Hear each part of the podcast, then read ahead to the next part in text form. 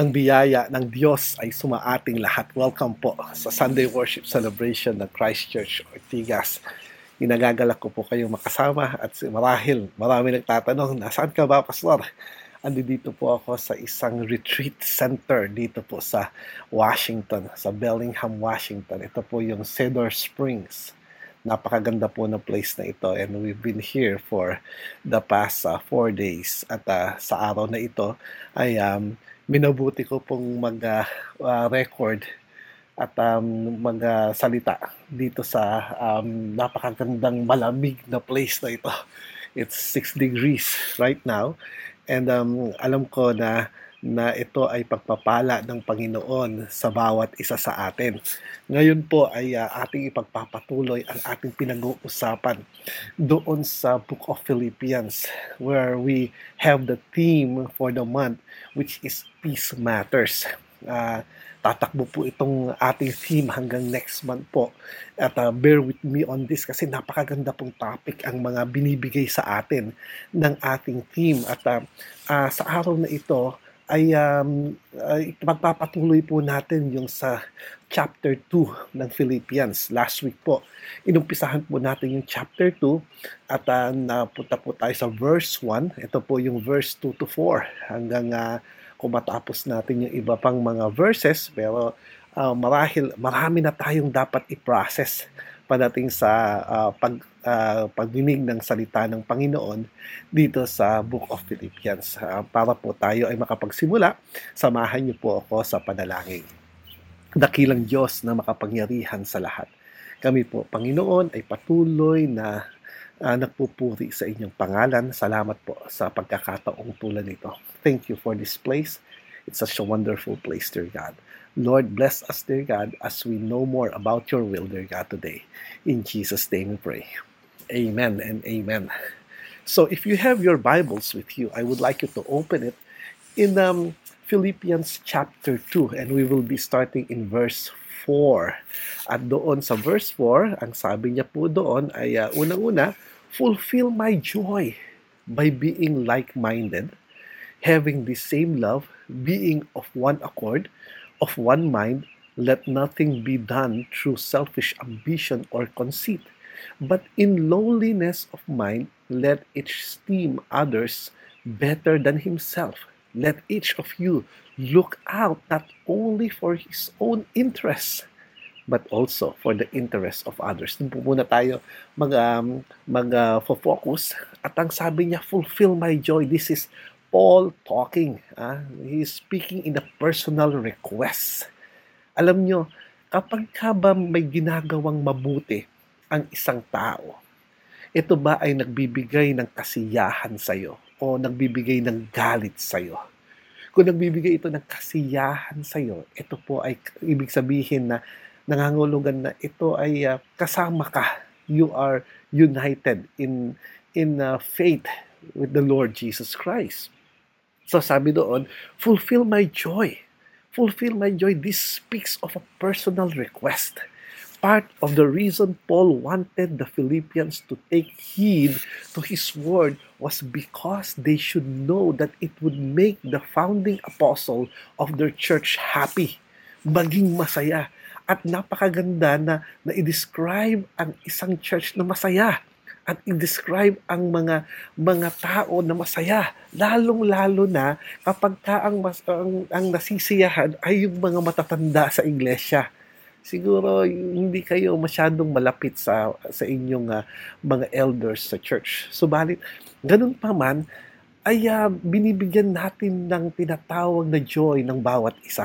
Alam niyo ba yon na, kap, na ang isa sa ating uh, uh, ginagawa bilang magkakapatid kay Kristo ay uh, nagke-create tayo ng atmosphere for relationship at yung relationship na yon ay magkaroon tayo ng tinatawag na na joy sa bawat isa, di ba? So ano, ano ano yung sinasabi ni Paul dito? By being like-minded, having the same love, being of one accord, of one mind, This together all speaks the same idea, a deep, abiding internal unity among the Philippians. Alam mo, napaka sarap isipin na nagkakaisa ang mga tao sa iglesia.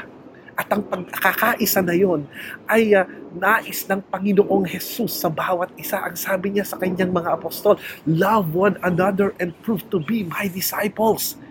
Dahil ang pagkawatak-watak ng iglesia ay nangangahulugan na atake ng kaaway. At uh, marami ngayon sa ating mga iglesia ang nagkakawatak-watak dahil sa attack ng enemy. Nakangulugan lang ito na nagtatagumpay ang kaaway laban sa iglesia.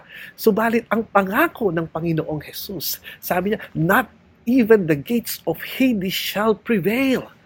'Di ba? Hindi mag, magtatagumpay ang kaaway, ang kalaban dahil ang iglesia ay united.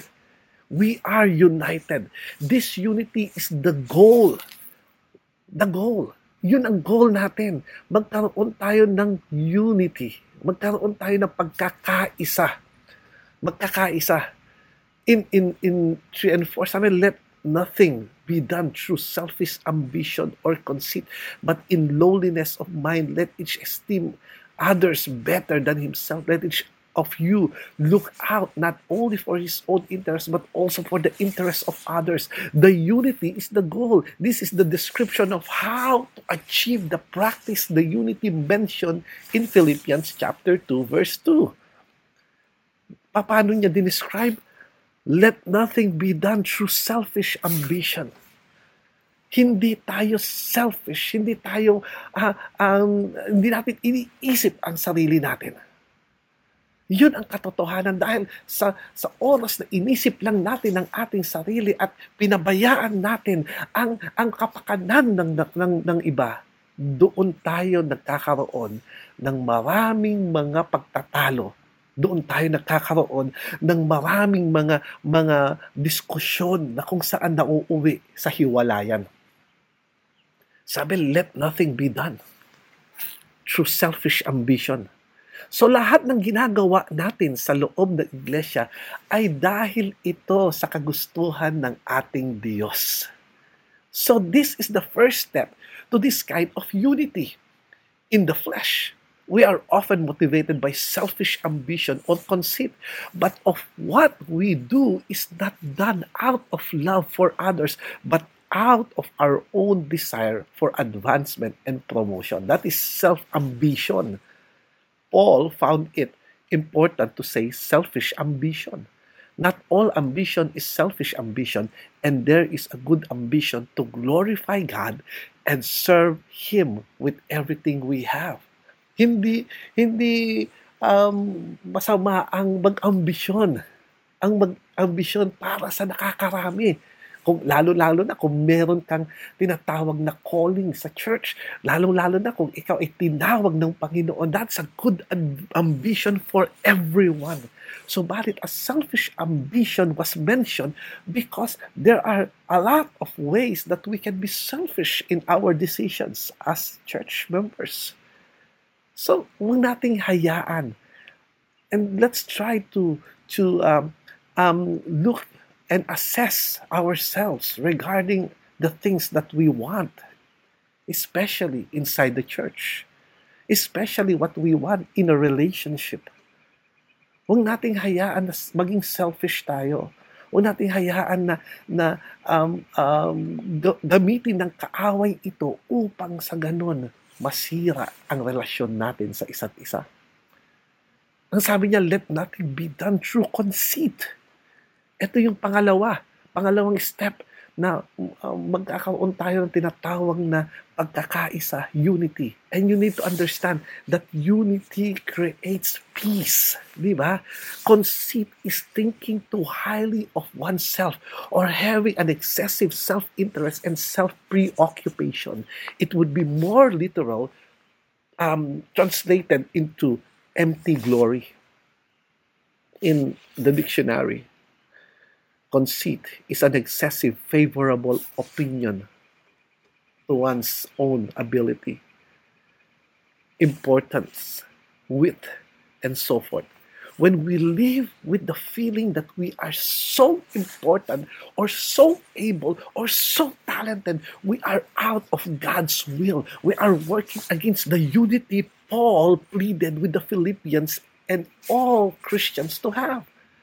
Tandaan natin kahit ano pa ang nakamit natin, kahit ano pa ang mga nangyari sa buhay natin, ang importante, ang pagtingin natin sa kapwa natin ay parang katulad natin. That's why Jesus said, love one another as you love what as you love yourself. That means love others as your equal. So it's very dangerous for us to be selfish and to it's very da- dangerous for us to have a selfish ambition and conceit. Huwag mo tingnan na ang opinion mo ay, ay, ay, ay napakataas kaysa sa opinion ng iba. Ang tawag natin dyan ay ediwaw, di ba? so, in lowliness of mind, let each esteem others better than himself. Ang pangatlong ways na magkaroon tayo ng tinatawag na unity, it is described, that is described in this uh, verse, is completely contradictory to the attitude of the world. Because lowliness of mind is about least attractive thing to the thinking of this world. Alam mo, meron akong binabasa ngayon. Ang uh, binabasa ko ngayon yung uh, Revolutionary Disciple. And it talks about humility it talks about humbleness as a disciple.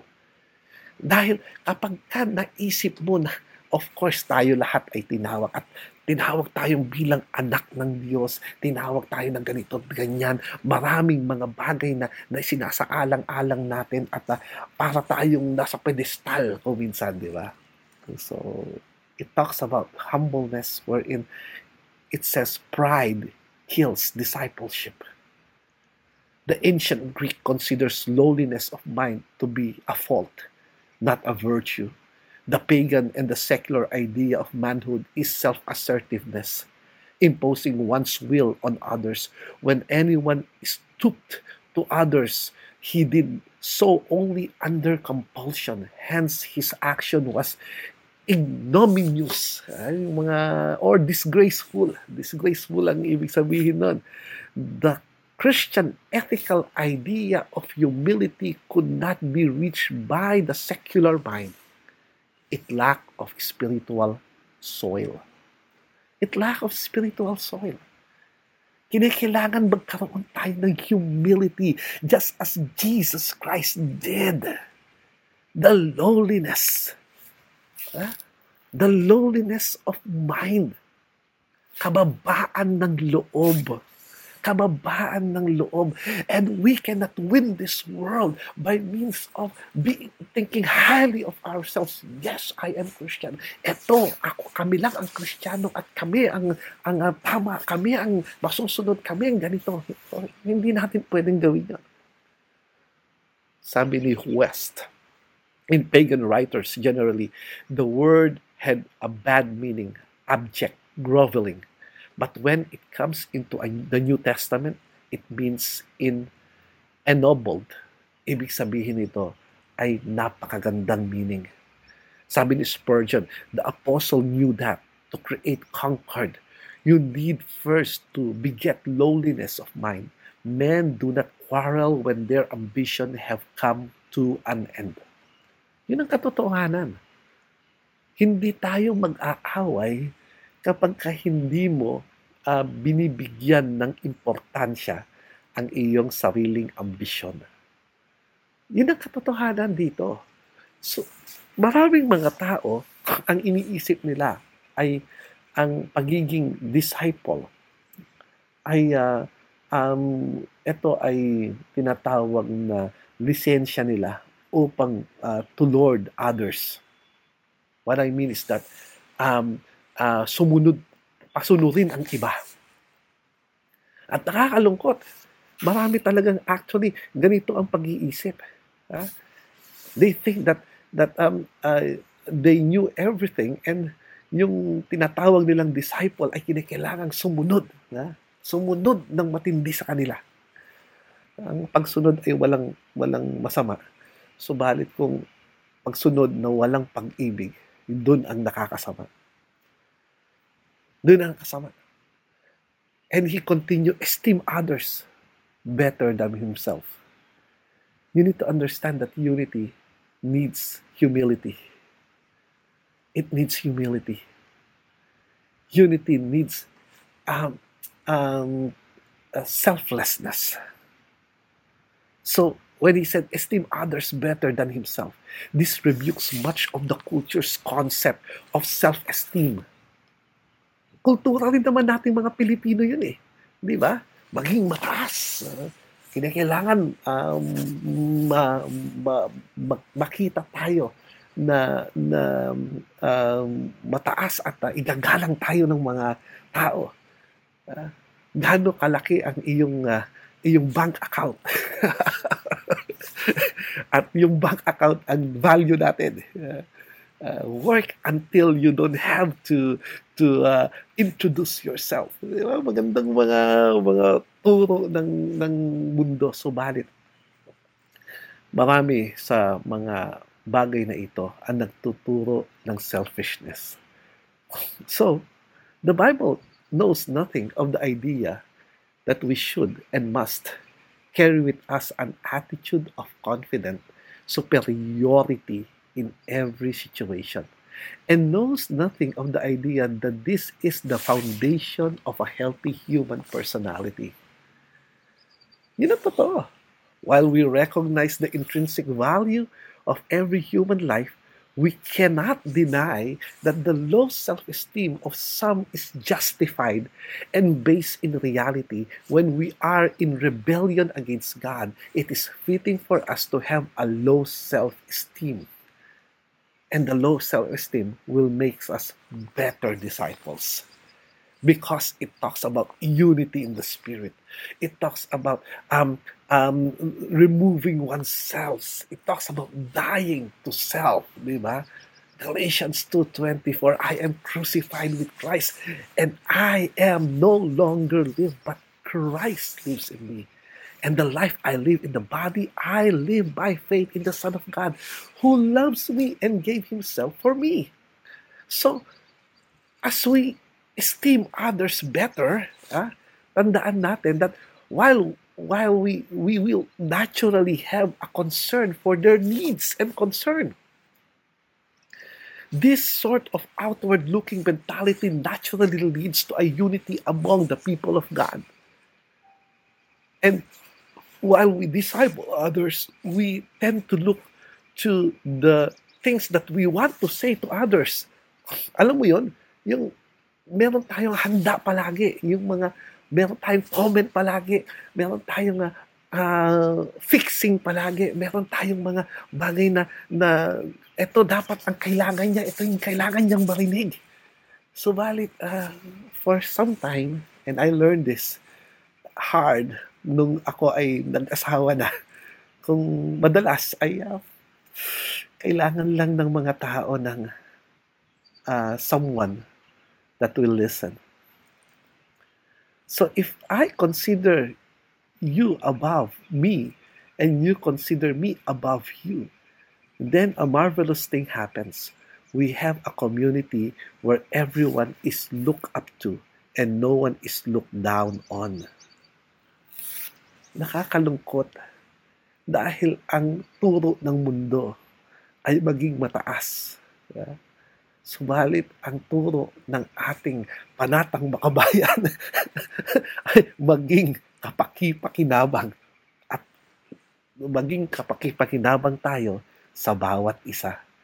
Looking at others' needs, care for one another, bearing one another's burden, and that will cause us peace beyond understanding. Yun ang totoo nun. Hindi natin kinikailangan magpayabangan, hindi natin kinikailangan uh, uh, uh, maging maging uh, uh, someone na talagang palaban pagdating sa kanyang uh, ideas and everything. Subalit kapag ka dumating sa point na kinakailangan nating magpakumbaba, magpakumbaba tayo. And then uh, Paul said, let each of you look out Let each of you look out. Lahat tayo tumingin. Look out. Not only for our own self-interest, but also for the interest of others. Here's the thought is completed. As we put away our selfish ambition, our conceit, and our tendencies to be high minded and self absorbed, we will naturally have a greater concern for the interests and needs of others. Hmm. How about you? Tinitingnan mo ba, yung, yung, yung kasama mo ngayon, yung asawa mo, kaibigan mo, kapatid mo, tinitingnan mo ba ang pangangailangan nila? Alam mo ba yung hurts and pains nila? Gaano mo kakilala ang kasama mo ngayon? Ano ang ginagawa mo? Naitanong mo na ba? Marahil sa pagkakataong ito, I want I want to be personal on this level. Bakit hindi mo tanungin yung kasama mo? Huwag kang huminto sa kumusta ka. Tanungin mo, ano ang nararamdaman mo ngayon? Nasaktan ba kita in a way na sa aking pananalita, sa aking gawi? Ano yung, yung nais mong mangyari sa buhay? Paul doesn't tell us that it is wrong to look out for our own interests, but that we should not only look out for our own interests, but we need to look out for others' interests. That is what we call humility. And Jesus is the ultimate example of humility. Humility. Yun ang katotohanan. So, when we say Jesus Christ, pinakita niya yung tinatawag na humbleness. Many regard Philippians chapter 2 verses 1 to 11, 5 to 11 as a hymn of the early church that Paul incorporated into the letter And some commentators go as far as to suggest stanza and verse arrangement for the hymn. Well, uh, this is possible, but not a necessary conclusion. Paul was capable of such inspired poetic writing himself. So, makikita natin dito sa sinasabi niya, let this be in you which was also in Christ Jesus. Lahat ng binanggit niya ay na kay Kristo Jesus. Paul will, in wonderful detail, describe for us the mind of Jesus in the following verses. But here, before he describes the mind of Jesus, he tells us that we must do with the information. Let this be mind. Be, be, let's, let this mind be in you. Sabi niya, kinikilangan malaman mo ito. Let this mind be in you. It is all too easy for us to read the following description of Jesus and admire it from a distance. Ang galing-galing ni Jesus. God wants us to be awed by it, but also to see it as something that we must enter into and imitate. Imitate. Gawin natin kung ano ang ginagawa ni Kristo. Do not innovate. Ito na naman tayo. Di ba? Marahil marami sa ating matatalino. Wala namang masama maging matalino. Subalit ko ang talino natin ay ginagawa natin taliwas doon sa kagustuhan ng Panginoon. Then, we are innovating. We are innovating. Sabi niya, let this be, let this mind be in you itong is, pag-iisip na to ay nasa sa iyo means that it is something that we have choice about. Ito ang gusto ko. Ito ang gagawin ko. Remember also that this mind is something granted to us by God. Ano yung ibig ko sabihin? Well, uh, in 1 Corinthians chapter 2 verse 16, sabi niya, For who has known the mind of the Lord that we may instruct him. But we have the mind of Christ. It says we have the mind of Christ. But let this mind shows us that it is also something that we choose to walk in. Pinili natin. Hindi pinilit. Pinili natin. You have to let it be so. Jesus was in the form of God. Sabi niya, let this be mine, let this mind be in you who being in the form of God. It describes the pre-incarnate existence of Jesus Christ we must remind ourselves that Jesus did not begin his existence in the manger at Bethlehem but is eternal God. Siya ay Diyos, being. This is the form na describes that which a man is in his very essence and which cannot be changed. Hindi mo mababago na si Jesus ay Diyos.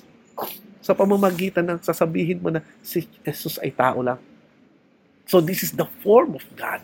Not only what by, by being, but in the form. Always signifies a form which truly and fully expresses the being which underlies it. The word means the being on an equally equality with God.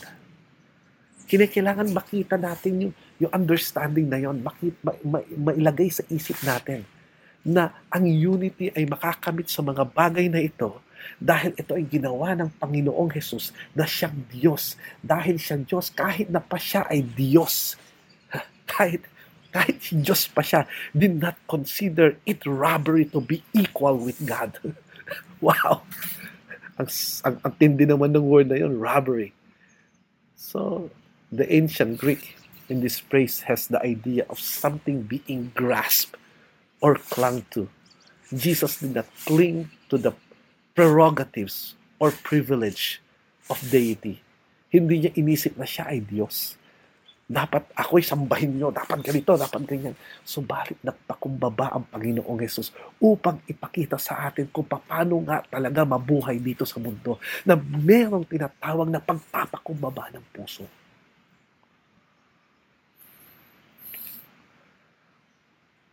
That's the truth. That's truth. Jesus made himself no reputation. Ang sabi doon sa verse 7, but made himself no reputation, taking the form of a bond servant. Nag, ang bond servant ay uh, yung taong um, uh, nagsabi na ako ay magiging alipin mo and coming in the likeness of man the more common um, translation of this in sabi no rep- reputation is that he emptied himself from the ancient Greek word emptied kenosis. Came the idea that Jesus incarnation was essentially a self-emptying. Hindi niya tinignan ang sarili niya bilang Diyos. Bilang Diyos mahabang kwento ang pagiging empty ng Panginoon. Subalit makikita natin dito na ang humility ng Panginoong Jesus ay dapat pamarisan at dapat maunawaan at dapat i-accept natin bilang mga Kristiyano. It takes the form of a bond servant. This describes how Jesus emptied himself. Jesus did not empty himself of his deity or to any of his attributes or uh, his equal, equal, equality, uh, equality with God, he emptied himself into the form of a bondservant, not merely the form of a man. Kinuha niya, kinuha niya ang pagiging bondservant. Servant. Servant. God who is a servant. And this in verse 8, the extent of Jesus self-emptying. Sabi doon, and being found in appearance as a man, he humbled himself and became obedient to the point of death, even to the death of the cross. He humbled himself. He died for you and me. He died in a manner that uh, is so I don't know the word but napakatindi ang dinanas niya sa krus upang makita natin at pamarisan natin na siya kahit na Diyos siya ay nagpaka-humble. Humble. So, indeed, he humbled himself. I want to read this one. And I want to close with this reading na na nakita ko. Sabi niya, he humbled in that he took the form of a man and not a more glorious creature like an angel. He was humbled. He was humble in that he was born into an obscure, oppressed place. He was humble in that he was born into poverty among a despised people. He was humbled in that he was born as a child instead of appearing as a man. He was humbled in submitting to the obedience appropriate to a child in a household. He was humble in learning and practicing a trade and a humble trade of a builder. He was humble in the long wait until he launched out into public ministry. He was humbled in the companions and disciples he chose. He was humble in the audience he appealed to and the way he taught. He was humble in the temptation he allowed and endured. He was humble in the weakness, hunger, thirst, and tiredness he endured. He was humble in his total obedience to the Heavenly Father. He was humble in his submission to the Holy Spirit. He was humble in choosing and submitting to the death of the cross. He was humble in the agony of his death, and he was humble in the shame, mocking, and public humiliation of his death. He was humble in enduring spiritual agony and his sacrifice on the cross. Can you imagine that? Imagine the humility and humbleness to the point of death, even the death of the cross. This is our God. This is our King. This is Jesus Christ the ultimate example of exaltation after humility. He was humble and yet he was exalted. Amen ba doon? And in verse 9, therefore God also was highly exalted him and given him the name which is above every name.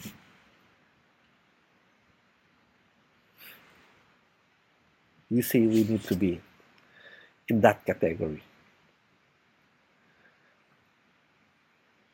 Magpakumbaba tayo sa lahat ng bagay. Tignan natin ang kapwa natin bilang kapwa natin. I like the, the word in Tagalog. In English, others. Ang kapwa ay malalim. And uh, we know that this is God's will for us. God bless you.